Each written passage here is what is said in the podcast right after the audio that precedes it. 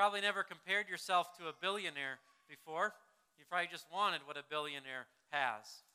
This morning, I think for a moment, though, we could probably compare ourselves to America's first billionaire.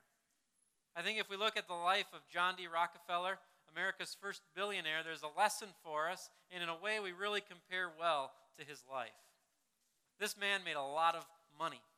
At age 33, he made his first million dollars, and then it just went up really, really fast from there until he was the first billionaire. Yet, he had serious problems at the age 53. He became sick, deathly sick. He was basically living on crackers and milk. Doctors basically said, You don't think you're going to live past age 54. He was in bad shape. So here is a man, richest in America, who has everything, literally, yet crackers and milk, basically living as though he has nothing. When people looked at him physically, he was feeble. He actually lost hair, and he would use fake hair to make himself look stronger than what he was. But here's the first billionaire who, in reality, is feeble. He's very, very weak. Here, the problem with John D. Rockefeller was this he had everything, he didn't know how to allocate what he already had.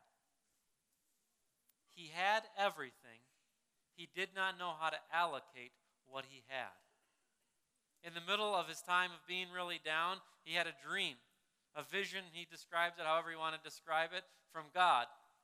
And God basically said to him in one way or another, Hey, I gave you this wealth so you could give it away. Next day, woke up, went to his board, his team, whatever, and said, Hey, start the Rockefeller Foundation. Let's give as much as much as way we can to hospitals, universities, and, and churches. John D. Rockefeller lived until he was 98. No other explanation about his change in his health. He was feeble because of the anxiety, the depression, and the sorrow in his own heart, and it was affecting him physically. Here's a man who had everything, but was very weak. At that point, had no hope and no strength, and it was being evidenced in his life. This morning, I think the majority of us can relate as Christians that many times we are weak with no strength. The world could look at many of our lives and say, You are feeble. Not only us as individuals, but the church as a whole. Many people would look at the church right now and say, The church is feeble and weak. There's no hope and there's very little strength. Well, this morning in Ephesians chapter 1, 15 through 23, we're getting a little bit of insight from the prayer of the Apostle Paul, potentially why it is that we're struggling with our weakness and no strength. And it's very similar to John D. Rockefeller.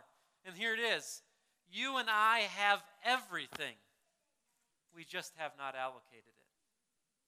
You and I have everything, we just have not allocated it. Last week we started in Ephesians chapter 1, and let me summarize for you really quickly. The first couple of verses in Ephesians 1 was this it was a declaration that God is awesome. So all we did last week was say, God, you are amazing. God, you are the origin of our faith, you are the source of our faith, and you are the goal of our faith. And if you recall, in Ephesians 1, there was one phrase that happened 11 times in Christ, in Him. So it's just this declaration that in Christ we have everything. So the letter of Ephesians starts by us being reminded that you have everything. Well, if we have everything, why are we so weak? Why do we have no strength? Why is there so much hopelessness? It's because we have not allocated it. And so, after that declaration that we have everything, in our reading from today, verses 15 through 23, the Apostle Paul here is just saying, Hey, I'm just going to pray for you. And so then we get a glimpse into what the Apostle Paul is praying for the Ephesian church. This is really cool on one hand because we believe that the Bible was inspired by God. That, that all of the words contained in the Bible, we believe that God, through His Holy Spirit, actually spoke through a human being. So that this is the Apostle Paul that's writing this letter, but actually it's God writing the letter through him. That's why we make such a big deal out of the Bible. It's not because the Apostle Paul was the writer, but because God was the author. That's why we use the Bible every Sunday. And so, what's really cool about this prayer is this the Apostle Paul is the mechanism or the messenger for the prayer, but the author of the prayer is God. This is God actually praying. So it gives us a glimpse into the heart of God, of what God wants his leaders to be praying for his people. And check out what the Apostle Paul prays for his people. Let's dig in here into the prayer. Verses 18. Start there in verse 18. He basically says, Have the eyes of your heart enlightened, that you may know what is the hope to which he has called you. In other words, the Apostle Paul is saying, Hey, hey, I pray that these people would have hope. I want them to be make I want them to know. Hearts enlightened is really another terminology for I want it to be revealed to them I want their hearts to be open and for them to understand how much hope they have. And then it just continues on. Verse 18 What are the riches of his glorious inheritance in the saints?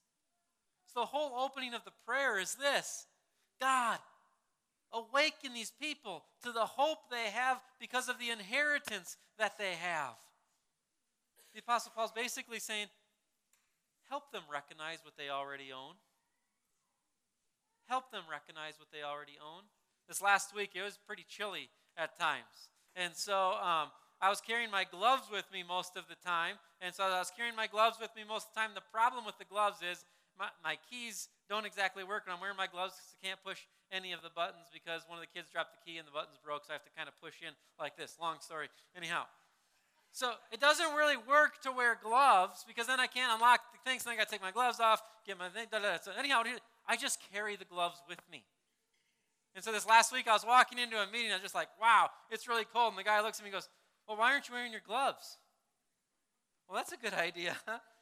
what a concept. Use what you own. Do you realize this morning what you own? Do you realize this morning the inheritance that you have? This is what the Apostle Paul is writing that, wow, God, make them aware of the inheritance. The inheritance is this eternal resurrected body, peace and joy in the presence of God. This is your inheritance. It's the Apostle Paul saying, hey, hey, make them aware of what they have, make them own it. We need this. Because, as one pastor said, we are hope based creatures. We are hope based creatures. I was in a training for the law enforcement one day uh, talking about the issue of um, just handling difficult situations, working with people that were maybe on the edge of making a, a very bad decision. And, and the trainer, who's, who's not a Christian, who would be considered kind of um, a corporate a corporate psycholo- psychologist was, was doing the training and he said something very interesting that has stuck with me he said when you're working with these individuals who are about to make a bad choice or anything in life Here's his words, not mine, a non Christian. Everything depends on having hope. Everything depends on having hope. Here's a non Christian that recognizes a clear teaching of the Bible that without hope, bad things will happen. You and I are hope based creatures. We depend upon hope, that expectation that something good is happening. How much does it affect your work ethic when you know that nothing good can come of it? Right? You don't work harder, you work less. But there, there's an expectation and a confidence that, oh, this is going to be amazing. You work harder. Right? If a farmer is told, hey, want to let you know, it's not going to rain at all from May 1st to October 1st. Not at all. Not going to rain at all.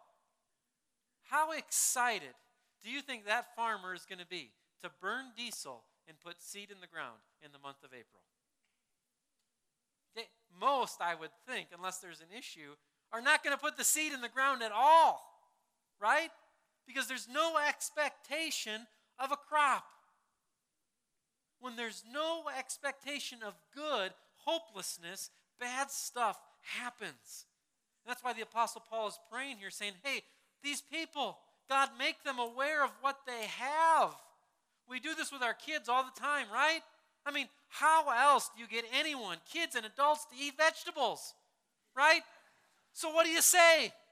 There's frozen Kit Kats in the freezer, and they're all yours if you just eat this nasty stuff right here. Right? And so why do you do it? Why do you do it? You're not eating it for that. You're eating it for the Kit Kat in the freezer. There's hope driving the present behavior. It happens to all of us. If you're struggling today, it's because there's no hope for tomorrow. And the Apostle Paul is praying, God, make them aware. Let remind them of the riches of his glorious inheritance. Let them know what they already have. Today, what you have in Christ is this. Let me remind you really quickly from last week's sermon. You have the forgiveness of your sins. In Him, the redemption. The second thing that you have in Christ is you have the inheritance of the resurrection, of imperishable, undefiled life for eternity. What we have here is not all that we get. That's your glorious inheritance. And here, here's what's crazy it's so important to catch this. The Apostle Paul's prayer here does not pray for a change of circumstance. This is interesting. We don't have time to go into this today because the Vikings play at 3. However, um, there's no prayer here or any prayer from the Apostle Paul for the people's circumstances to change. Now, you might be saying, well, right, because they had it made. They didn't have it made at all. They were being persecuted, they were in difficult situations. There's no prayer that they'd get a nicer building to meet in as a church. There's no prayer that the government officials would lessen up on the pressure regarding preaching. What's all of the prayer? All of the prayer is what? Strength and hope. That their inner being, we're going to see that when we get to Ephesians chapter 3, that their inner being would be strengthened. Now, I'm not saying you can't pray about circumstances. That's not the point. But the point is, though, there's something greater that's above the circumstance. Because guess what? Even if the circumstance changes, guess what's coming tomorrow? Another circumstance. So the Apostle Paul wants to pray for this strength, this hope that will endure any circumstance. We are hope based creatures, and that begins by understanding what we have. The second thing that the Apostle Paul prays for here is in verse 19. He says, What is, what is, in other words, he's saying, I pray that they would understand that they have immeasurable greatness of his power toward us who believe. Kind of an interesting phrase. It doesn't flow together greatly. But there's a bunch of words packed together here that are really similar immeasurable greatness and power. The Apostle Paul's again just trying to emphasize this idea of hey, God, make them aware of the strength that they have. God, remind them of the power that they have because you've given it to them. You and I, without Christ, have no power. This last week, that wind was nasty. And, and, so I went out and I thought I'd start to shovel a little bit, and that wind was blowing. Well, I started to shovel, and I do is go like this, throw the snow up, and where's the snow come? Right back. So I'm like, Shh. wife can drive through the drifts. Leave the drifts on the driveway. Because what? You got no power against that wind. You've got no power without Christ. Not one person has been able to overcome evil. Not one person has been able to overcome death. No one has even claimed to overcome those two things. But Christ, as it describes here, has been placed above and over evil, and that Christ has overcome death through the resurrection of his dead. And so, in other words, the Apostle Paul is saying here God, give them their strength. To keep them focused on the power that they have in Jesus. That they've got power over the two biggest issues evil and death. We're not feeble at all. We're strong because we have Jesus who's overcome the two greatest enemies, evil and death. Now, now, here's the crazy thing, and again, this could be a big rabbit trail, but please see this in Ephesians chapter 1 here. Look with me down at verse 21.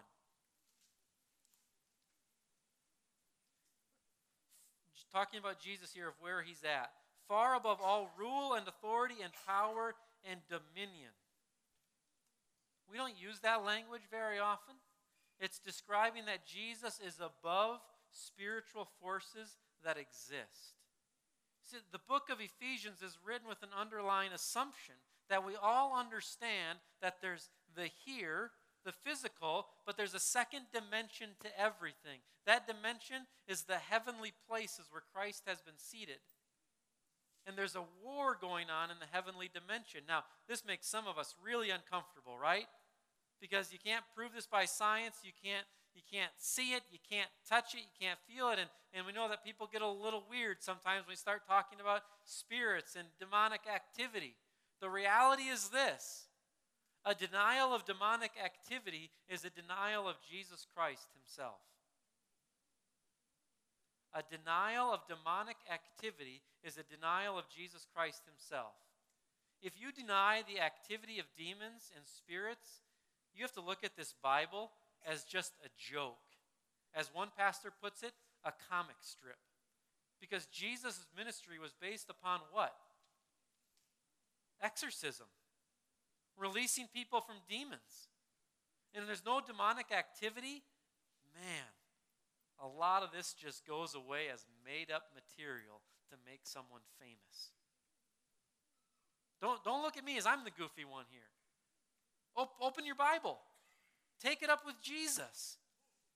It, it's right there. There's demonic activity around us. Here, here's the amazing thing what the Apostle Paul says here, and I think this is so important to catch because everybody gets caught up now, right?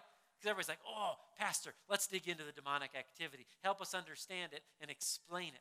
It's kind of like the book of Revelation, right? Everybody kind of wants to study it because it's exciting, and so everybody shows up for that, but then you just kind of want to know about it. You don't want to get into it. Okay, demonic activity, there's very little said about it except these big statements that it exists, and then the other one is this that Jesus has conquered it, and Jesus has authority over it. Why is that? Because I would contend that God doesn't want us spending our time wondering and questioning if there's a demon under every rock, but wants us focusing our time on the fact that we already have victory in Jesus Christ. And so there's the possibility of demonic activity. We simply have to say, we simply have to declare that in Christ, you have no power over me, Satan. And the power of that, what we've got to do is we've got to remind ourselves of what Jesus has said. His truth is what gives us power over Satan activity. This is real stuff. It's not just crazy people living on the side of the streets kind of going, ooh, like this, okay? There's demonic activity in the boardroom downtown Sioux Falls. There's demonic activity next door at Avera Hospital. There's demonic activity in every home represented in this room. Now some of you are like, whoa, this guy is goofy. No, no, no, no, no, no. We take the Bible seriously. And the Bible teaches that there is a spiritual realm that's at work. And we don't understand it, and we can't dictate it. We don't get into this game of playing with the spirits. Here's where we stand we stand and we say, we recognize it and we fight it with the truth of Jesus Christ because he's already defeated it. But we've got to have awareness to it. One of the reasons we don't have strength today is because we don't recognize that Jesus has authority over it and we don't fight Satan. Satan wants us in one of two places giving him all of the credit or completely ignoring him so he can go on with his work doing whatever he wants. We need to acknowledge that Satan exists at the exact same time, not get caught up in it, not spend all of our time speculating on it, simply acknowledging that there's lies out there, he's at work, but we listen to the truth of Jesus and we claim the victory of Jesus. The Apostle Paul is praying today that you would have hope. No matter what your circumstance, you would remember what you have an imperishable inheritance. The Apostle Paul is praying today that you would have strength in Jesus Christ. And then finally, the Apostle Paul gives us this amazing reminder that is so critical to entering into hope and strength. So many of us are feeble Christians because we don't remember who we are. Look with me down here in Ephesians 1, verse 23. Three, four words, just pure power. Verse 23. We got to look at the one word before verse 23. It says this Church, which is his body. Church, which is his body. Underline, is his body. How many of you this morning have a pretty good picture in your head what church is? How many of you have a head picture in your head this morning of what you want church to be? And how many of you this morning, if I asked what that was, would point to a building? We've got to redefine and re understand what church is. And here's the amazing thing. And this just this elevates church to a place of importance that I can't emphasize enough. Because what is the church? The church is the body of Christ. Church is not a building. The church is not a 501c3 recognized by the IRS. The church is not a business. The church is a living, breathing group of people who are the body of Christ here on earth. How crazy is that? How big does that elevate you today? You're not just sitting down here on earth and God's like, well, I got some representatives down there on my behalf. No, no, no, no, no. You're the body of Jesus because you've probably noticed it. Jesus isn't here. Jesus isn't here, but guess what? It's actually better that he's not because his body is here, which encompasses all around the whole globe this morning, empowered by the living Spirit. Do you realize the big deal that church is? Church isn't a big deal because of buildings that we build or programs that we have. Church is a big deal because of who we are. We are the body of Christ. Therefore, therefore, are we doing the work of Jesus? If, the, if church, the very definition of church is the gathering, the body of Christ, by definition, we're only the church when we're doing the work of Jesus. Did you catch that? If the church is the body of Christ, the mission then of the church is the mission of Jesus. And we're the only the church when we're doing the work of Jesus. So often, and I'm so guilty of this as well, so often in the church, that which is driving the agenda is comfort and tradition. Comfort and tradition. Most of the times we do what we do in the church because we've always done it that way or because that's what we know church to be, right? For example, man, Pastor, why don't we have egg bake on Easter anymore? Pastor, every church has egg bake on Easter. Pa- Pastor, we're just not being a very good church lately, Pastor. I mean, every church has Starbucks coffee. How do we come up with those things? We come up with those things by our experiences or by our preferences. What we have to ask is this What we're requesting of the church, would it be demanded by Jesus? is what we're requesting of the church, would it be demanded by Jesus? We should request of the church what would be demanded by Jesus because the church is the body of Christ. So if you want to have a great church experience, if you want to have a great church experience, here's what you need to look for. You need to look where the activity of Jesus is taking place and join in.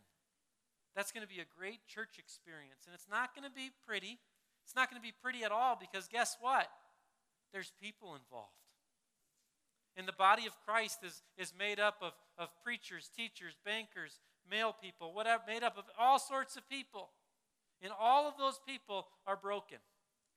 All of those people need all of the one another's taught in the Bible accountability, encouragement, forgiveness, kindness, all of that stuff. So it's going to be messy. It's not an in and out deal. I can't just show up, part of the organization, and I get to leave. Being part of the church is being what? A member of the body. This is why it says in 1 Corinthians 12 if one member of the body hurts, the whole body hurts. It's because what? We're so tied together in relationship and in mission. Today, if you want to enter into hope and strength, it begins by being active in the church. I know what you're thinking. Well, Pastor, you have to say that, right? You have to, your job is dependent upon having an active church. You have to say that. Yeah, I kind of do have to say that. Here, here's the reality, though the Bible says that. It doesn't say be active in church because it's important. It just says this the church is the body of Christ. And if you want Jesus to be active in the world, look back and say, where's the church active? Because where the church is active, that's where Jesus is active.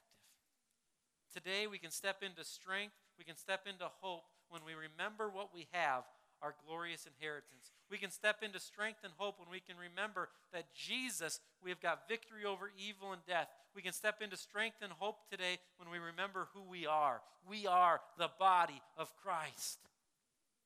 So, what does all this mean? Let's break it down really simple. If we want to experience this hope and strength that the Apostle Paul is praying for, it begins with this. It begins with acknowledging that Jesus Christ is the authority in all things. This is it. We cannot have the hope and the strength that the Apostle Paul prays for without an acknowledgement that Jesus is the authority of all things. That's where the prayer ends. Look at verses 21 through 23. 20 through 23, I'm sorry. Verses 20 through 23, he finishes the prayer at the end of verse 19. Then 20, he just goes in and says, That power that I'm talking about, he worked in Christ when he raised him from the dead and seated him at his right hand in the heavenly places and then it just goes on to describe that Jesus has authority over everything. If we want to experience what the Apostle Paul prayed for, we've got to acknowledge the authority of Jesus Christ. The authority of Jesus is what got Jesus a crowd at the temple, and it's also what put Jesus on the cross. This is critical to understand. The authority of Jesus is what put Jesus on the cross and also gathered him a crowd at the temple. Mark chapter 1, encourage you go back and look at it later. Mark 1, verse 22, is talking about Jesus in the temple, and it says, Everybody came to hear him because he taught as one who had authority, not like the scribes and the Pharisees. It says that in different places throughout the Gospels. He taught as one who had authority, and so it grabbed him a crowd. And then in Mark chapter 4, they're on this boat ride, and it's getting kind of crazy, and it's dangerous. And Jesus says, waves, be still. And it stops. And the disciples just say, Whoa, who is this that even the wind and the waves obey him?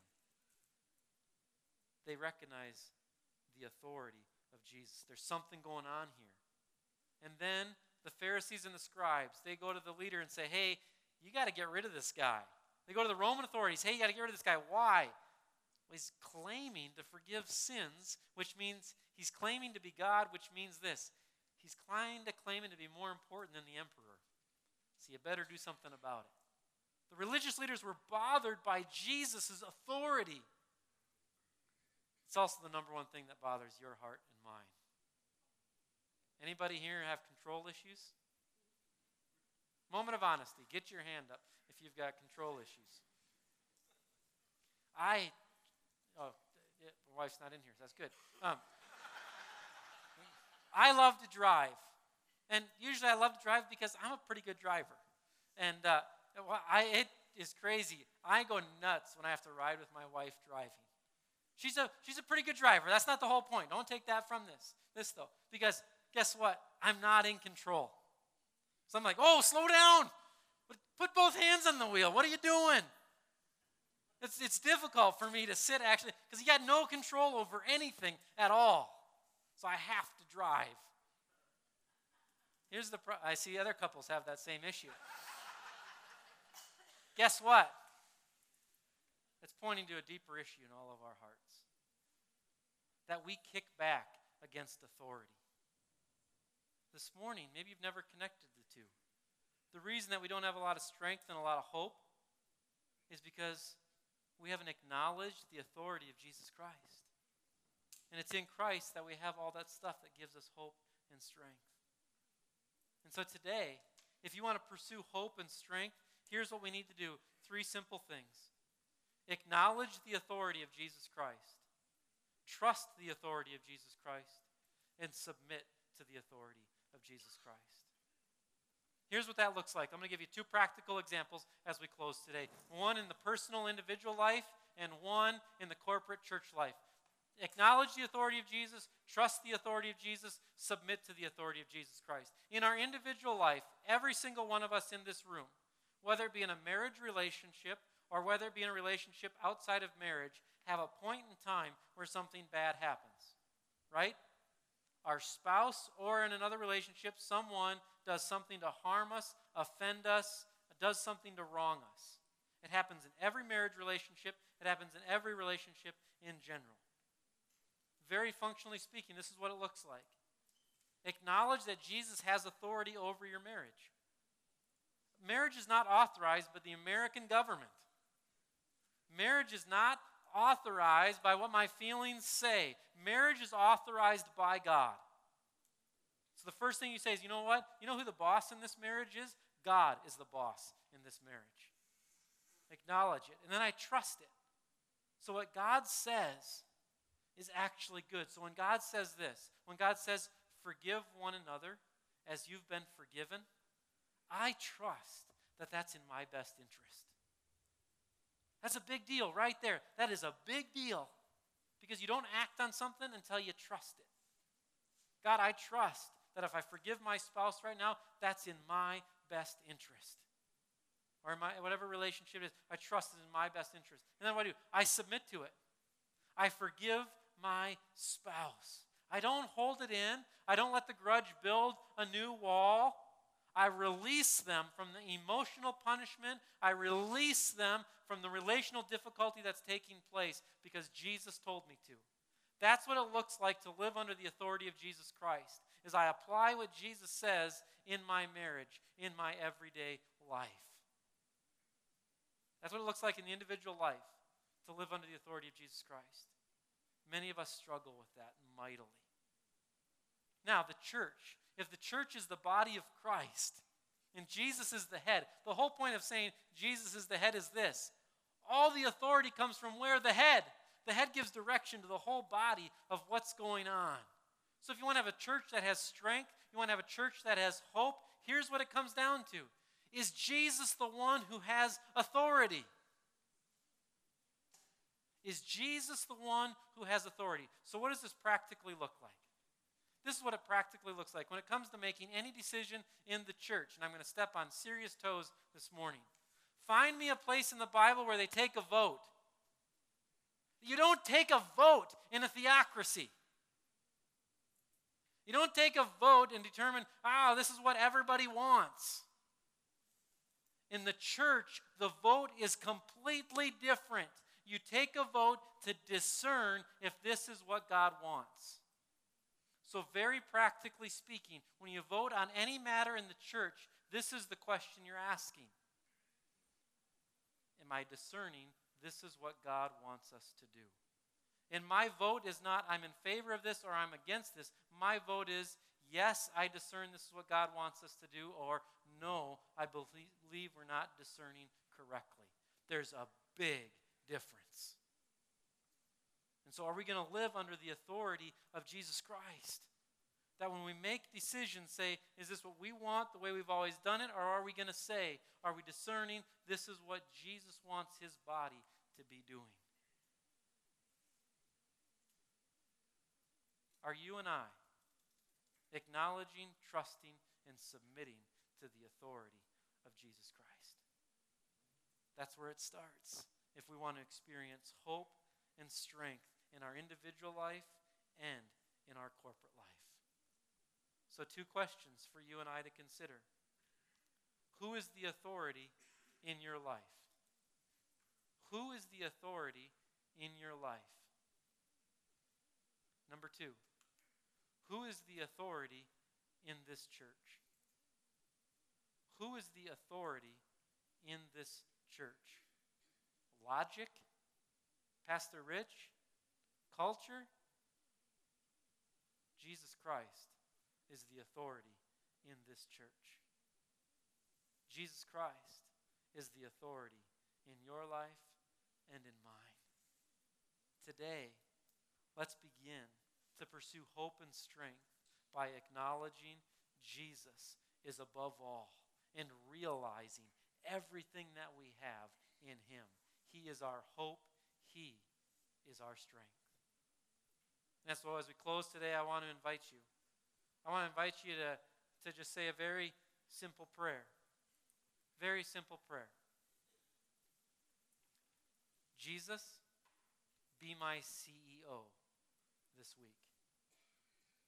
Jesus, be my CEO this week. I want to encourage you, very simple. Pray that each morning this next week. Jesus, be my CEO this week. And then, at the exact same time, I want to encourage you to pray this Jesus, be the CEO at King of Glory. Jesus, be the CEO at King of Glory. Let's pray. Gracious God, we come before you now, thankful for the hope that you give us and the strength that you give us. We ask now, by the power of your Holy Spirit, you give each of us a desire to live under your authority. So we come before you now, God, asking, Jesus, be our CEO this next week. God, we ask that you would make Jesus the CEO of this church. Give us hearts to discern, give us hearts to trust, and give us hearts to obey. We give you all of the praise, God, for you alone are worthy of the glory. In Jesus' name, amen.